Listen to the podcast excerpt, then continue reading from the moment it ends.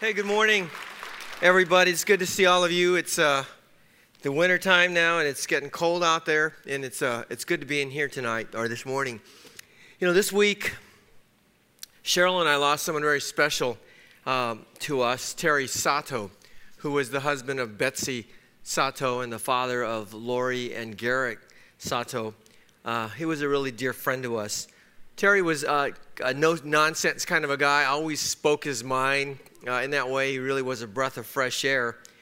And whenever we saw him, whether it was at his car repair shop or here at church or at his home, he always made us feel like family. Uh, he really did. He was kind and, and generous and hospitable. And he'd always offer me a beer at the family gatherings, and, of which I always politely declined. But we will never forget him. And I know that. Uh, he will be missed just greatly, and I know that he's missed by his family and all of us. You know, I don't know who it was that said one time said this show me your friends and I'll show you your future. I don't know who said it, but it stuck with me for a long, long time. Show me your friends and I'll show you your future. Uh, the people you hang out with will influence the kind of person that you become.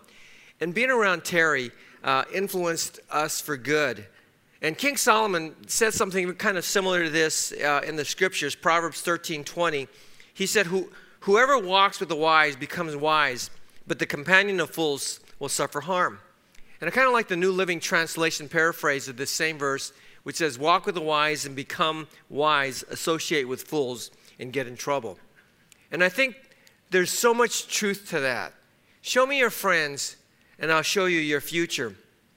You know, as, all, as human beings, we all, we all hunger for acceptance and we seek validation and we long to, to belong.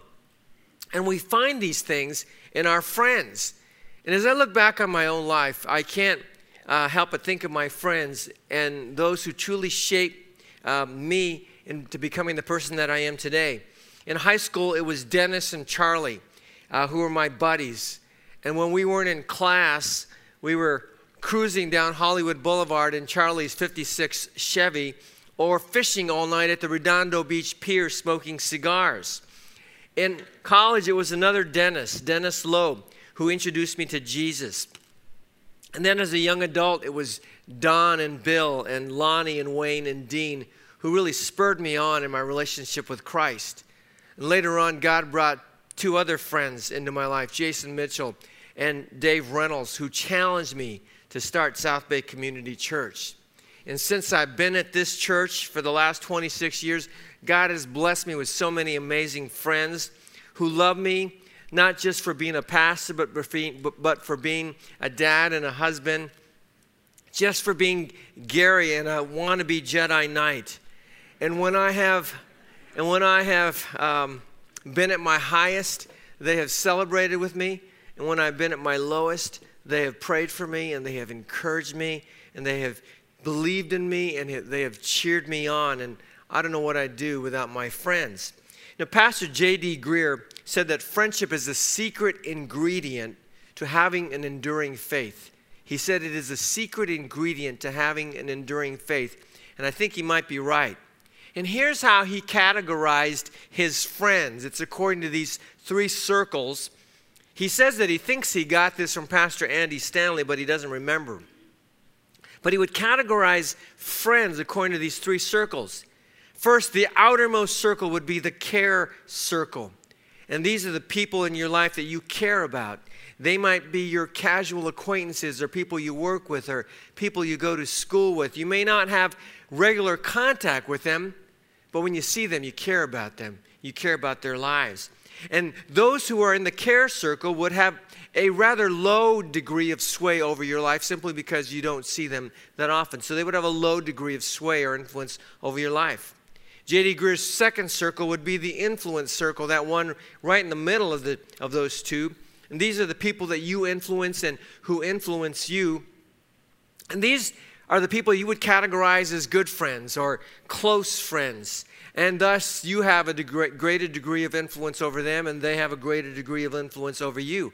And the degree of sway that they would have over, over you is what I would consider moderate. It would just be more moderate, just a little bit more than the care folks. And finally, that innermost circle, that innermost circle would be the intimacy circle right there, which represents just a small group of friends, maybe three or four people.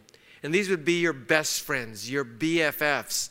And if you have a spouse, it would be your husband or your wife, would certainly be in that circle. And these are the people who know you best and perhaps have known you the longest. These are the people who, with whom you have a deep emotional and spiritual connection.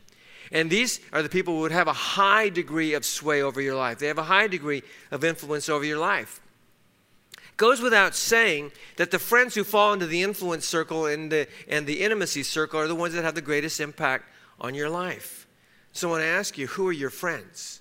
Who are your friends? Who are the people that would fill your intimacy circle? Who are those three or four people who would be in that circle? And, and what about those in the influence circle?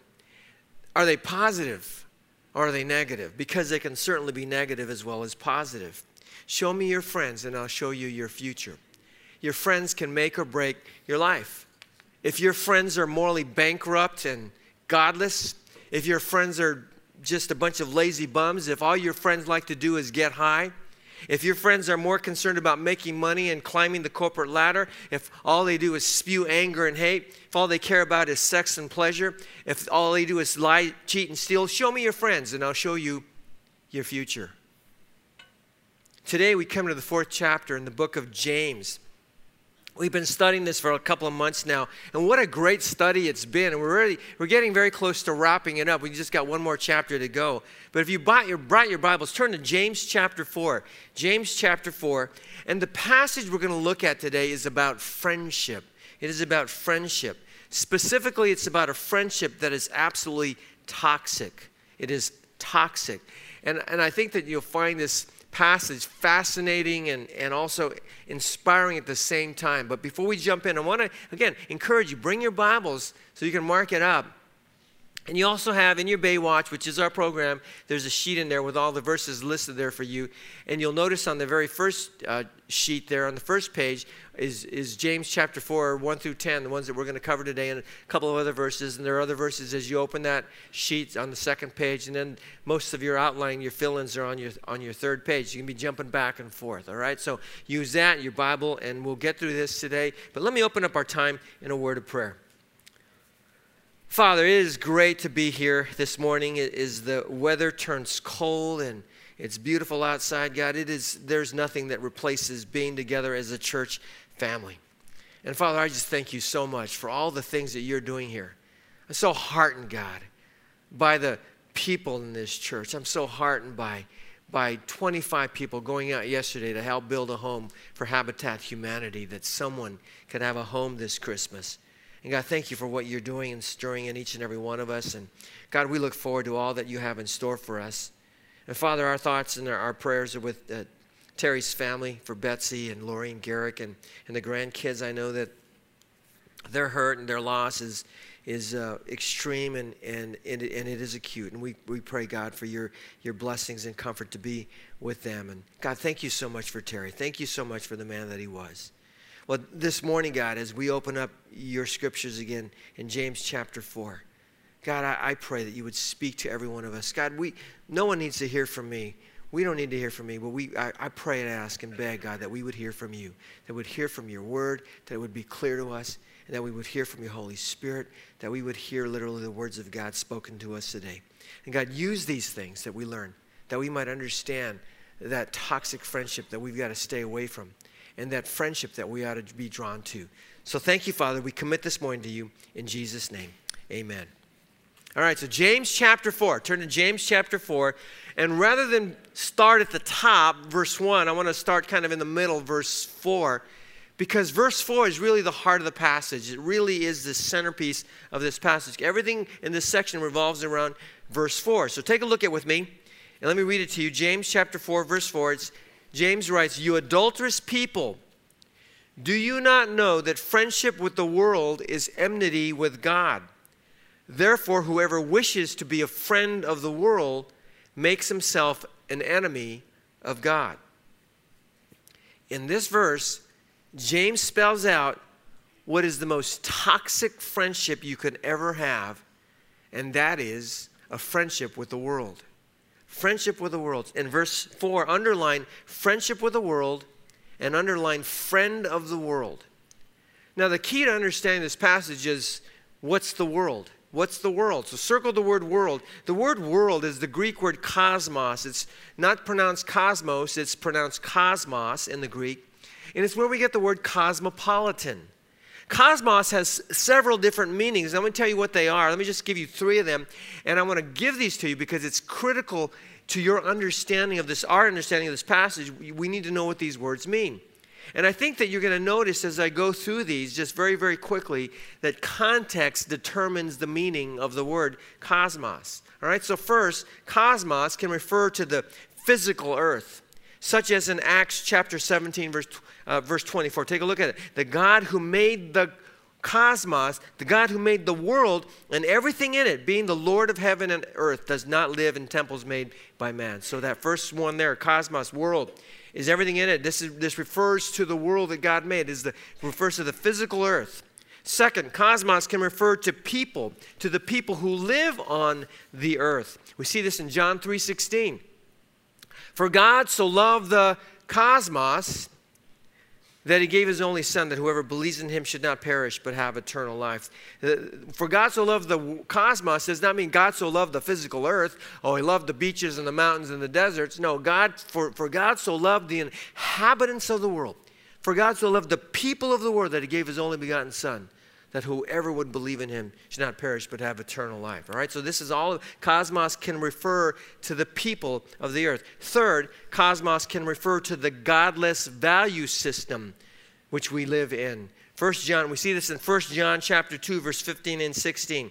It says, "Do not love the world or do not love the world or anything in the world. If anyone loves the world, love for the Father is not in them. For everything in the world, cosmos, Everything in the world, the lust of the flesh, the lust of the eyes, and the pride of life comes not from the Father, but from the world. In verse 16, the word world is cosmos, and it speaks of a value system. It, it does not say here for everything in the world, meaning everything, all the people. The lust of no, no, it doesn't. It doesn't mean all the all the people who live here or, or the physical earth.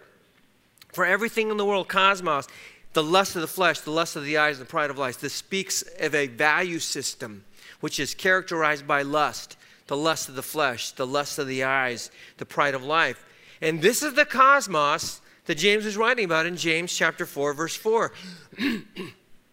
when he said, Whoever wishes to be a friend of the cosmos makes himself an enemy of God. In other words, whoever, whoever makes himself a friend of the world's corrupt value system is an enemy of God.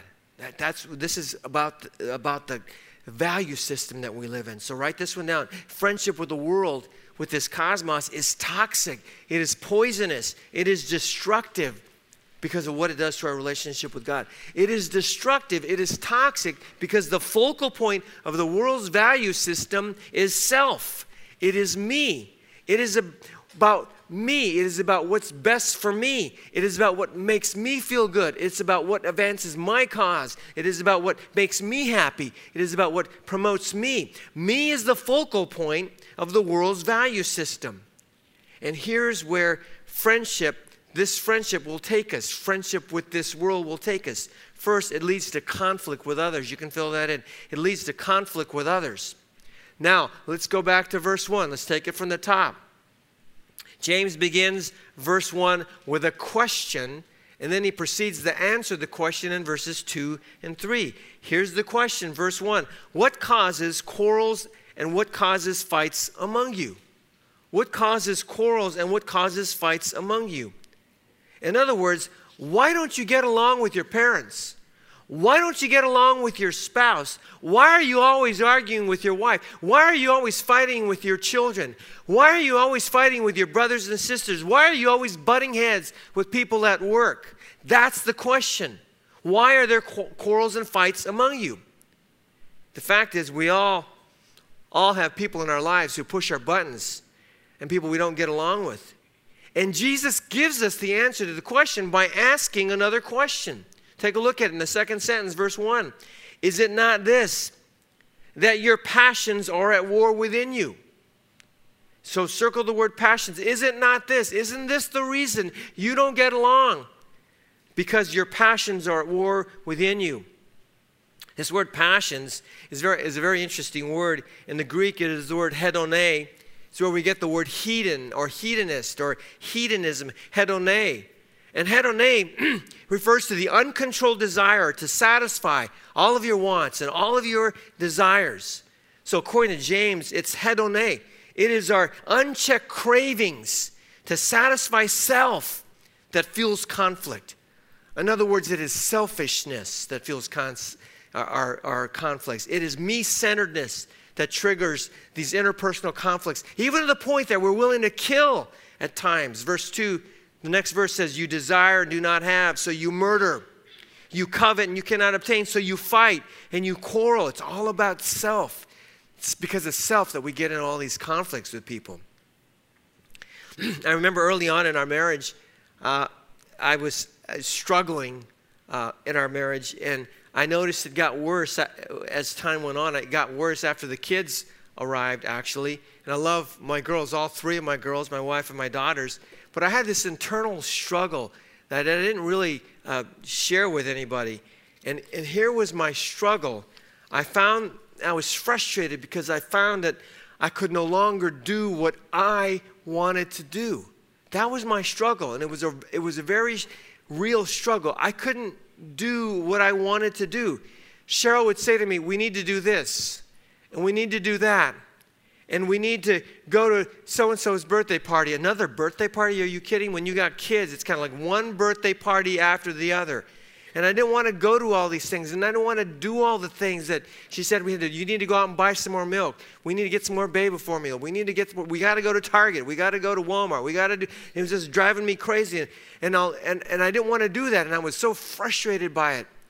And I was struggling with it. And I would resist. And I would push back. And I'll never forget the day when Cheryl called me out. She said something to the effect, It's not about you anymore. I was bummed. It's not about you anymore. And, then, and, she, and it hit me right between the eyes. When you get married, it's not about you anymore.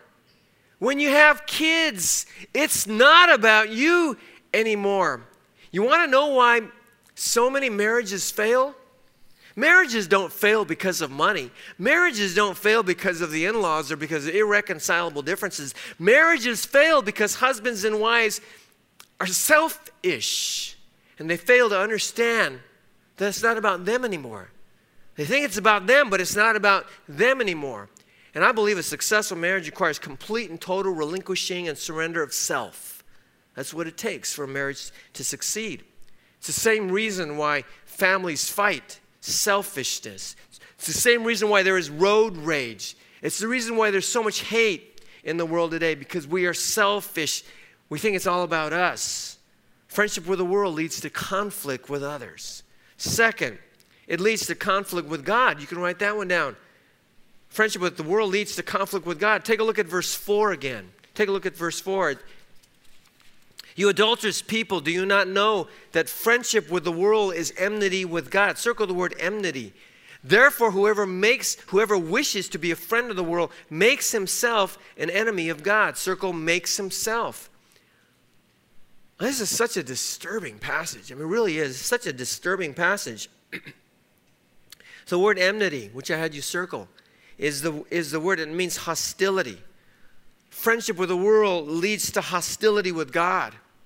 And then in that second sentence in verse 4, I had you circle makes himself. This is the Greek word boulomai. And this is, this is fascinating. It means to choose. Now get this it means to choose. And what James was saying here was that when you align yourself with the world, you are choosing to be an enemy of God. You, it's your choice. You are choosing to be an enemy of God. I can't imagine anyone choosing to be an enemy of God, but that's exactly what James says we do when we wittingly or unwittingly associate with the world. We are choosing to be an enemy of God. And being an enemy of God, that is, that's about the worst, that's about the worst thing you could ever be or the worst thing you could ever do. Because if you want to be an enemy of God, you will not win. You will not win against God. Your only hope, if you are an enemy of God, your only hope is that God doesn't exist. That's your only hope. In which case, you have nothing to worry about if He doesn't exist. But I'm going to tell you something. Do you really want to take that chance? Because God does exist.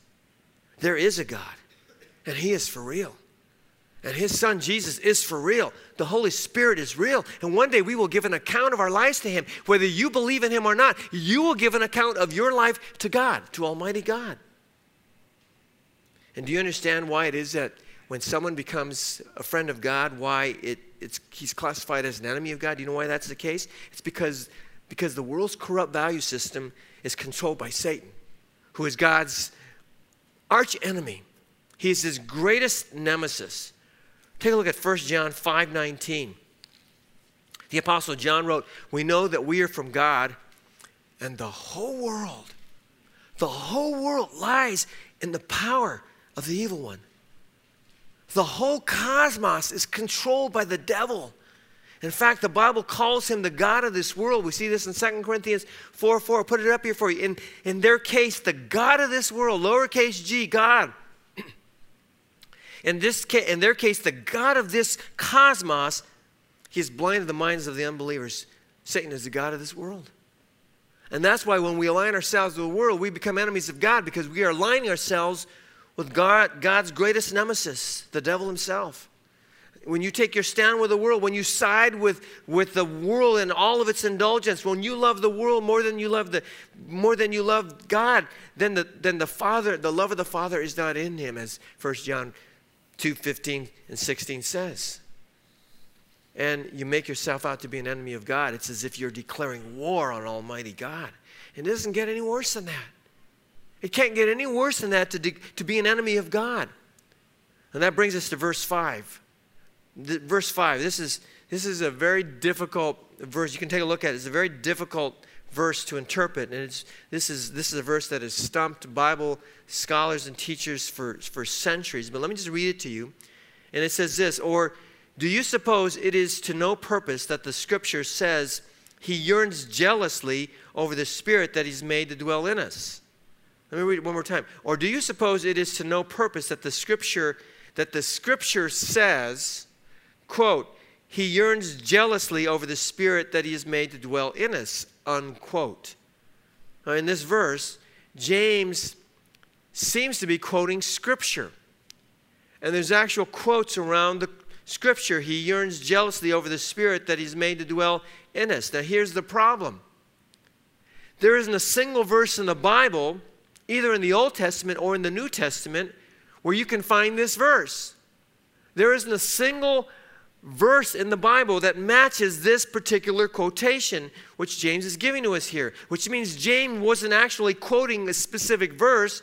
What he was doing instead was he was generalizing a teaching that's found in the scriptures. That's how we explain what was going on here.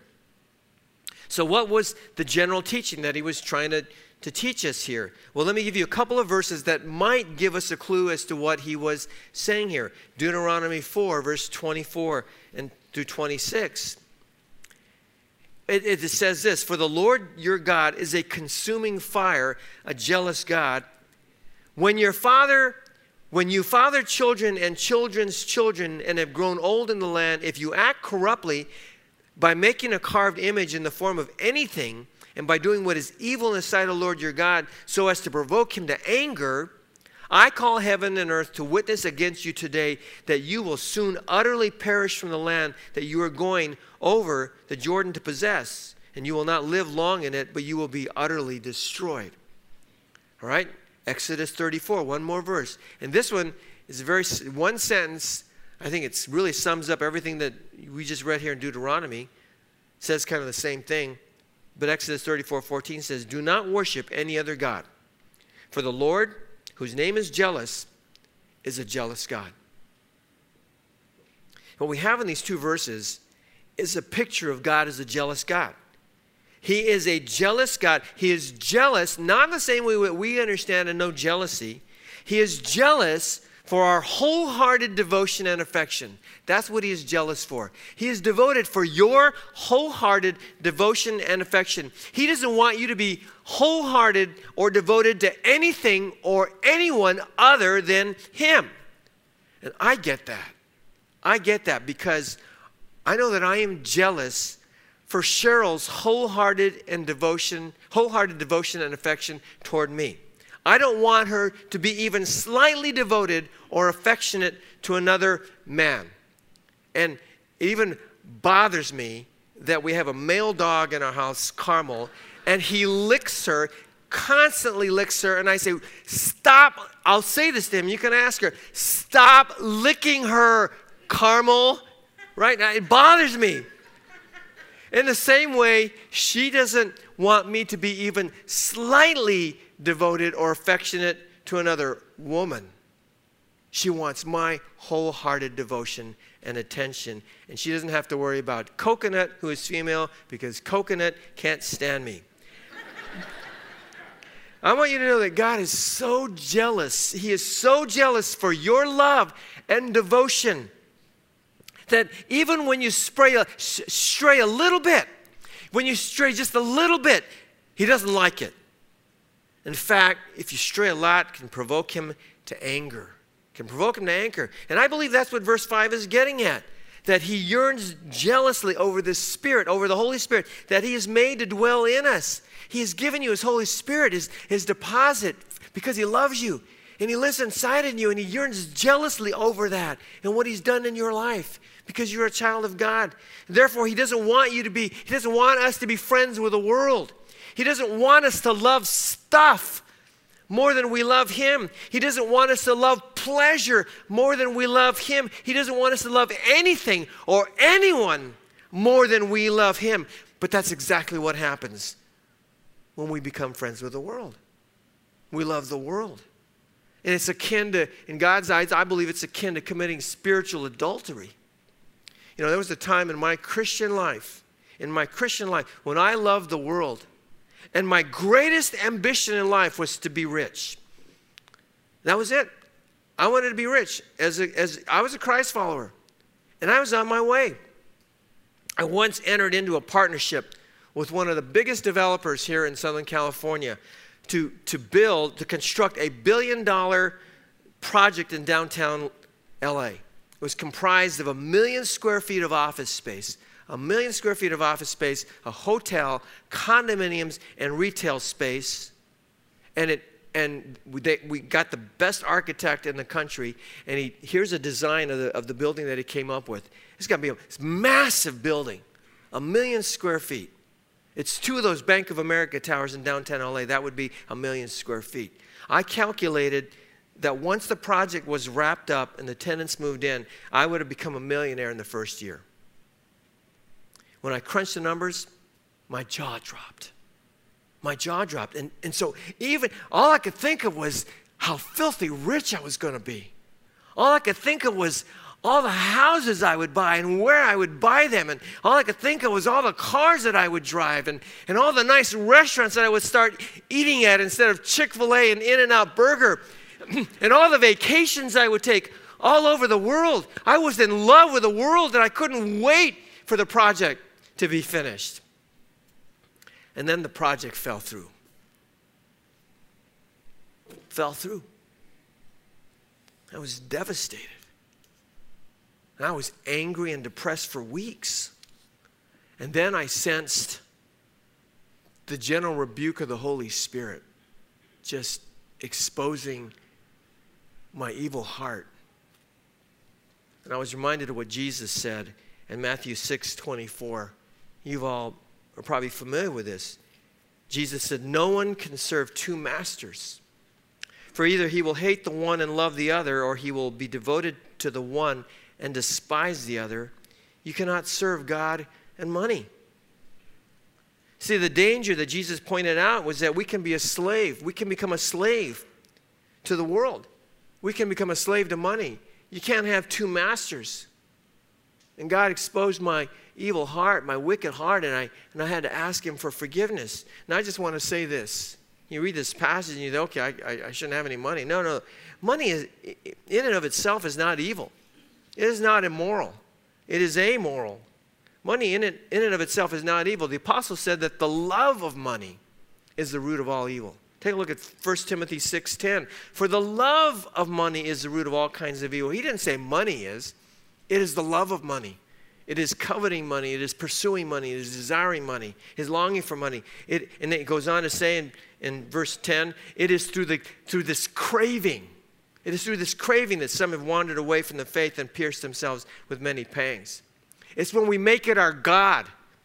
It's, it's when we love stuff and more stuff and more stuff and more stuff and we pursue it.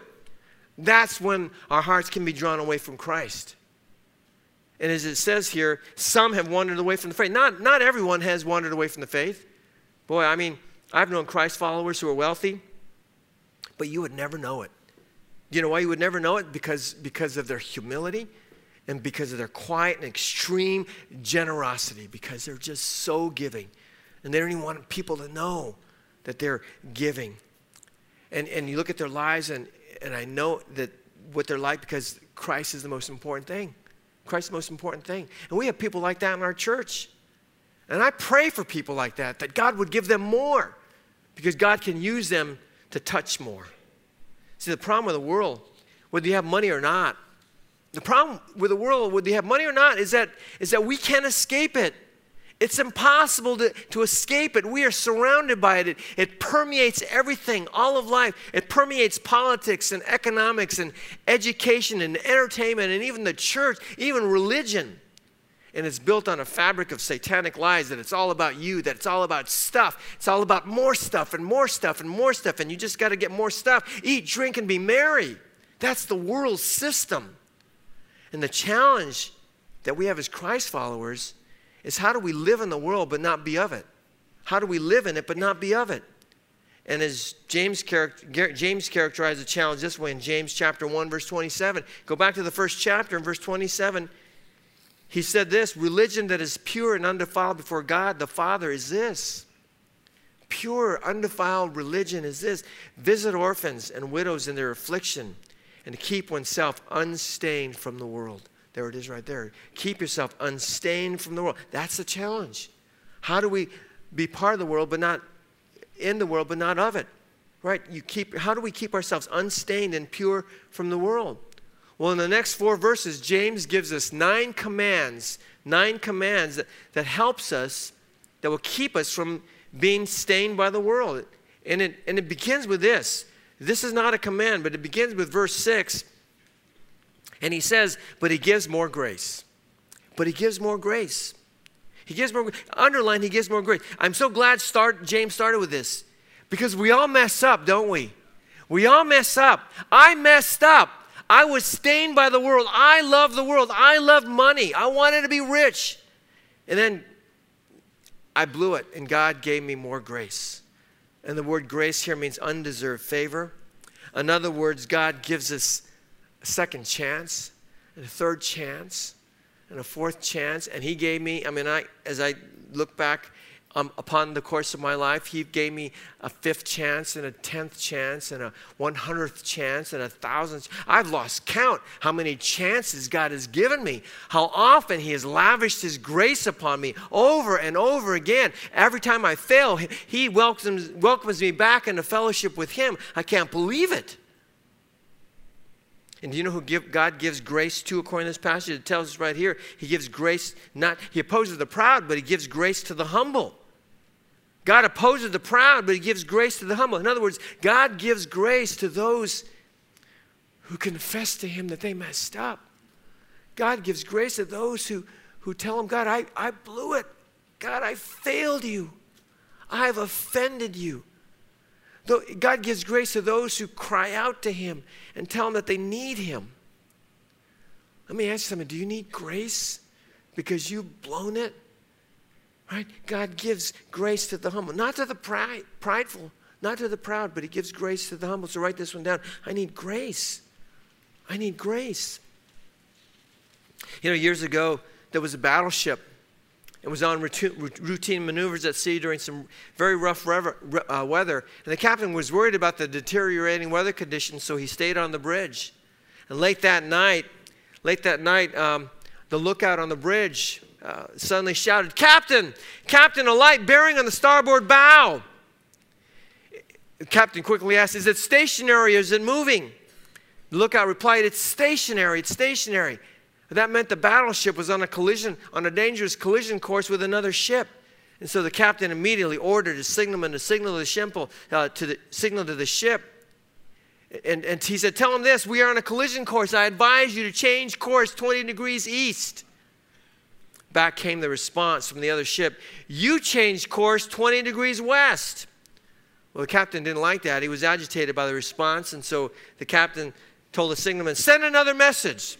Send this message. I am the captain. You change course 20 degrees east. Back came the response for the second time I'm a second class seaman. You better change course 20 degrees west. And the captain was furious when he got that response. He shouted to the signalman, Send back one final message. I'm a battleship. Change course 20 degrees east now. Back came the flashing response I'm a lighthouse. Guess who changed course? The battleship had to submit to the lighthouse. See, if you want to remain unstained from the world, the first thing that James said we need to do, now we come to the commands, the nine commands. The first thing he said we need to do is submit to God. We need to submit to God. This is the first one. I submit to God. Verse 7 says, Submit yourselves therefore to God. Submit yourself therefore to God. Circle the word submit. This is a, in the Greek, this is a military term. It, it means to, to place or to rank under. In order to be unstained by the world, we've got to first submit to God. We've got to put ourselves under Him. And we've got to acknowledge who He is. We've got to acknowledge that God is God. We've got to acknowledge who He is, and we've got to be willing to submit ourselves to His leadership and to His authority and to His will. Your will, not my will.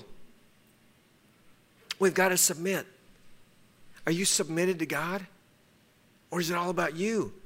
The second command is resist. Take a look at verse 7 again. It says, Resist the devil, and he will flee from you. You can write that one down. I must resist the devil. I must resist the devil. I don't know if you know this or not, but Satanism is on the rise in America. You, you, there, there are all kinds of news stories about this all the time about Satanism being on the, on, on the rise in America. In August, just a couple months ago, 150 members of the Satanic Temple escorted a devilish goat statue onto the grounds of the Arkansas State Capitol in Little Rock to shouts of "Hail Satan!" I have a. I was going to show you a picture of it. I thought I'm not going to. You don't need to see that. We don't need to put that. At, you know, show that in church. And they did it to protest the, the, the statue of the Ten Commandments there on the, on the ground. They said, we don't like that, so we're going to bring our own. And, and they bring this thing in there. It's a, looks, it's a hideous looking thing. And all these people are shouting, Hail Satan, Hail Satan. They are bringing, the satanic temple is bringing the devil to America. Not only that, this is even worse. Throughout, the, throughout, throughout our country, the Satanic Temple is attempting, they are attempting to launch after school Satan clubs on elementary school campuses. I'm not kidding you. You can read about that. Just Google it and you'll find it. They are trying to launch after school Satan clubs on elementary school campuses. It's unbelievable. They're trying to bring the devil to our children. And we shouldn't be surprised. We shouldn't be surprised that that's what's happening because, because who's in charge of the world? Satan is the God of this world. And, and there's one thing you don't have to convince a Satanist of, and that is the reality of Satan. You don't have to convince them that, you don't have to do an apologetics course saying, well, here's all the reasons why the devil is real. Well, they know the devil is real. I wouldn't be surprised if they have, in their, in their black masses and all their occultish uh, practices, that they have seen the, the power of the devil. The devil is real. Satan is real, and he hates you. And he hates the church and he wants to take us down. And he'll lie to you and he'll tempt you and he'll do whatever he needs to do to take, take you down and destroy your life. And so I love, I love what James had to say here. How do we fight the devil? How do we fight the devil? Well, he said you, you fight him by resisting him. You resist him. In verse 7, circle the word resist. In the Greek, I love this. I love this. In the Greek, the word resist, and again, we don't get this in the English, right? And it means it means to hold your ground. Hold your ground. Push back. Refuse to be moved. When the devil hits you, refuse to be moved. Hold your ground. Don't don't don't be moved by him. Refuse to be moved. We must resist the devil. You know what the problem is? Church, let me I'll be straight with you. Let me, you know what the problem is? We resist God more often than we resist the devil. Think about that. We resist God more than we resist the devil. When you're tempted to go on that internet site and, and you know you shouldn't, you, the whole, you, know, you know the Holy Spirit is saying, don't do it. Don't do it. Don't go there. Don't do it. And you know what the scriptures say about fleeing youthful lusts. What do we do? We resist God and the Holy Spirit and the Word of God, and we go there. We, we resist, sometimes we resist God more than we resist the devil. When, you, you, when you're, somebody cuts you off and you're tempted to just give them a tongue lashing, don't do it. You know, let your, let your speech be seasoned with grace. What do we do? We resist God and we let Him have it with all these expletives. Rather than resist God, we, we, need, we need to resist the devil. Next time you're tempted, next time you're tempted to do something that you shouldn't do, next time you're tempted to say something you shouldn't say, resist the devil. No, I'm not going to do this. Resist the devil more than resist God. I mean, we got to resist him. And, and when you resist the devil, the promise here, it's a promise, church. It's a promise. He will flee from you. He will split. If you say, no, next time you're tempted to do drugs, next time you're tempted to get drunk, no, I'm not going to do this. And the devil will flee from you. Third, the third commandment is draw near to God. Draw near to God. You know, I love this. You know, after you resist the devil, what do you do? Oh, you just, you just draw near to, to sweet Jesus. You just come and rest in his, his arms. Draw, I must write that down. I must draw near to God. Verse 8 says, Draw near to God, and he will draw near to you. Make a conscious attempt, in other words, make a conscious attempt to get close to God.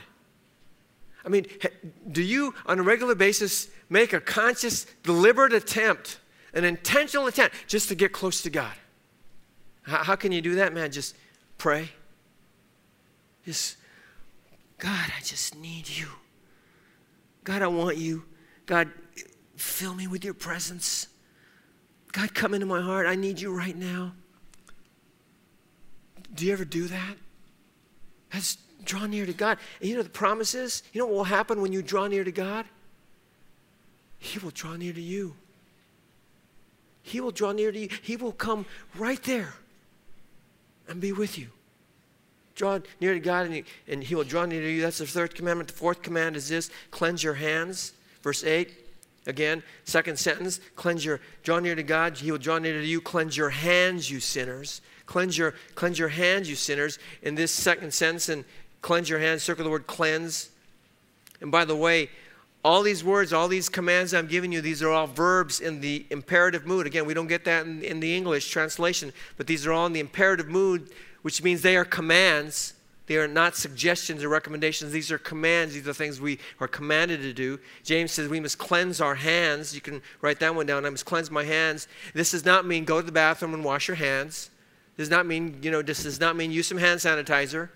Right? The hands represented the external behavior of a person. And the idea of cleansing your hands here with spiritual connotations was to cleanse yourself of the evil things that you've done. Just cleanse your hands. And then James goes on. He said, and purify your hearts, you double minded. Purify your hearts. Circle the word purify. This is the fifth command. I must purify my heart. It isn't sufficient to just clean our hands, but we got to purify our hearts. We got to clean our hearts. We got to clean the outside, but we also got to clean the inside of us. I don't know if you've ever thought about this, but you know, your heart, I mean, our heart is protected by pericardium, it's protected by your rib cage, it's protected by all this flesh, and yet our hearts can get very dirty. It gets dirty by the evil things that we think and the evil things that we do. Have you ever had a dirty heart? Yeah, you, I'm sure you have. We all have. And it makes you sick to your stomach. I mean, you know when you have a dirty heart. I mean, you, you just know it. There's not dirt on it, there's just evil in it. It makes you sick. The reality is, soap and water can't clean our hands and our hearts, only God can. That's what David asked God to do after he committed adultery. In Psalm 51, verse 10, he prayed this Next verse create in me a clean heart, O God. Create in me a clean heart, O God, and renew a right spirit within me. He prayed and asked God to create a clean heart in him. And that's exactly what God did. He cleansed his heart. Did you know that you too can have a clean heart today? You can have a clean heart if you just ask him, ask him to purify your heart. God created, you ought to, you ought to pray that right now. God, just created me a clean heart. God, will you just create me a clean heart? Ask him that right now. 1 John 1 9, how do we do that? If we ask him, if we confess our sins. 1 John 1 9, if we confess our sins, he is faithful and just to forgive us our sins and to what? To cleanse us from all unrighteousness, from all. That circle the word all, all unrighteousness. Not just some, not just a few, but all unrighteousness. And now let me begin to wrap this up. Verse 9. He goes on, James goes on, Be wretched and mourn and weep. Let your laughter be turned to mourning and your joy to gloom.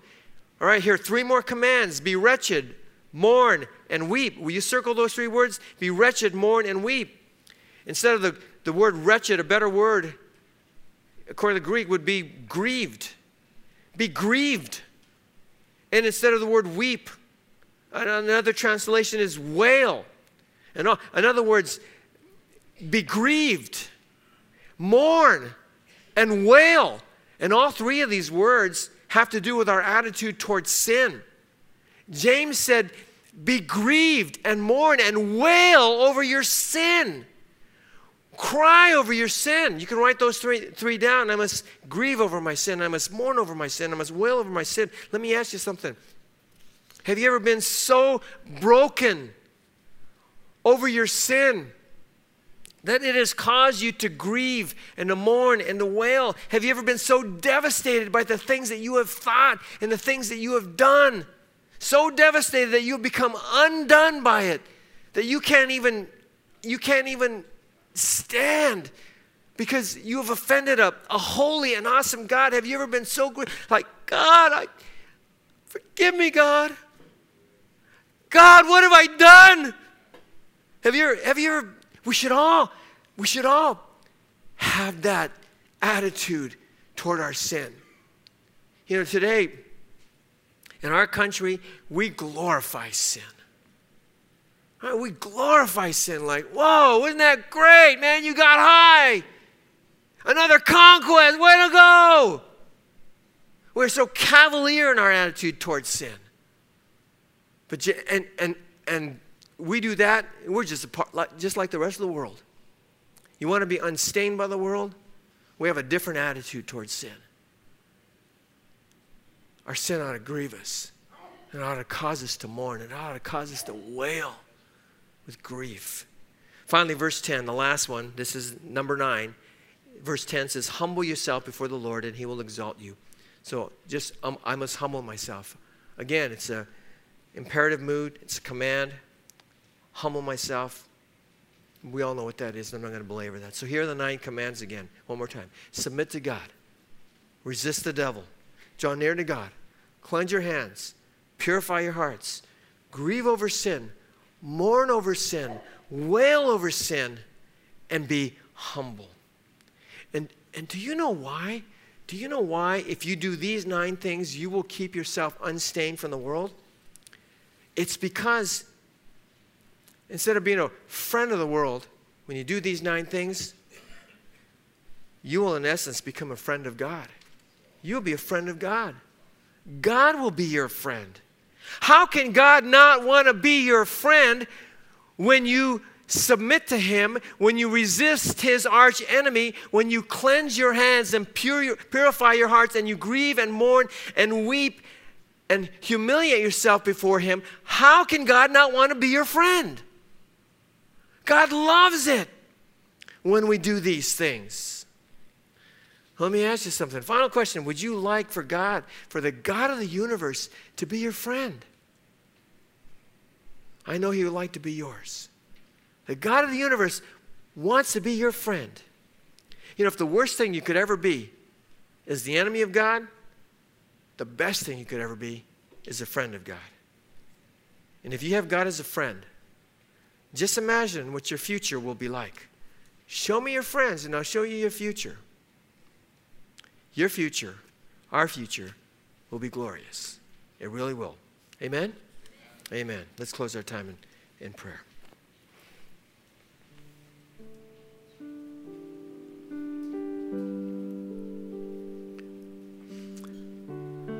As you bow your heads and close your eyes, I want to I want to give you an opportunity. I don't know where you're at today. Maybe you're here today and you've been living for the world. It's all about carousing and pleasure and things and stuff for you. And maybe because of that, sets you at odds with God. I want to give you an opportunity today to come clean and, and ask God to forgive you of all those things.